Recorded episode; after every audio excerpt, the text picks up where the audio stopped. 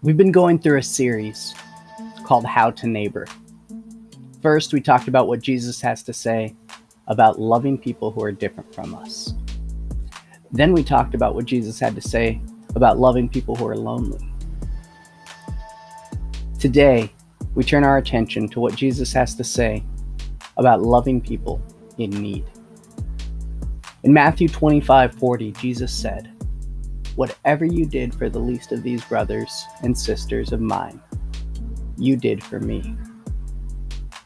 Perhaps that's why Proverbs 19:17 says, "If you help the poor, you are lending to the Lord. You're literally serving God by serving people who are in need." In 1 John 3, 17 and 18, there's a verse so powerful that it stuns me into silence when I hear it. John said, if anyone has material possessions and sees a brother or sister in need but has no pity on them, how can the love of God be in that person? He goes on to say, Dear children, let us not love with words. Do not love with just words or speech, but with actions and in truth.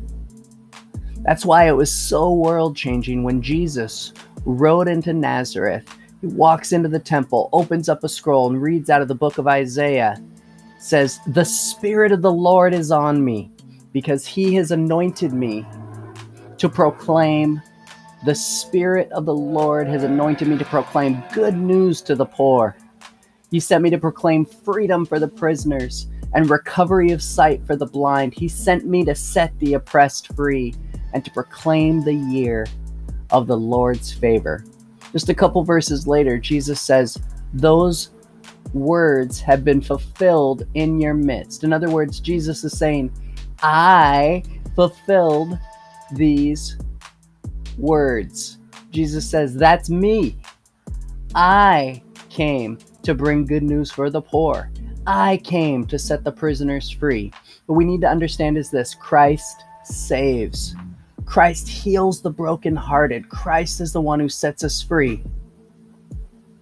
So we know that the Bible says, without a doubt, that we have a responsibility to love our neighbor.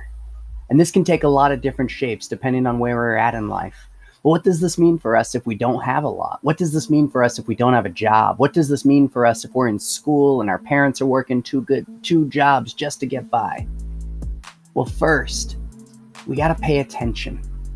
We talked about the Good Samaritan a few weeks ago, right? He wasn't looking for some poor soul to save. He saw a need in front of him, and he used what he had with him at that moment to respond. What needs do you see in your neighborhood? How can you be a part of the solution? Second, you have to use what you have. You see, in Mark 12, Jesus talked about a woman who gave her last coin and a rich man who gave a whole bunch, and said that the woman who gave her last coin did more than the rich guy. In Matthew 19, Jesus told a rich man to sell everything he had and give it to the poor. You see, Jesus wants you to use what you have to serve your neighbors. It's not about how much cash, it's about whether you're using your gifts, you're using your talents, you're using your strengths to serve. What are you really good at? What do you have a lot of? How can you use that to make a difference in someone's life. Lastly, you have to work together. In Acts 4, it says that in the early church there was no one in need because they brought what they had to the community. When your neighbor has tomatoes and you have lettuce, if you're working together, you got yourself a really nice salad, right? So, who do you know that you could work with to help someone? To solve a problem. When we work together, we're more powerful than we are when we're by ourselves. You don't need to be a millionaire to change your neighborhood.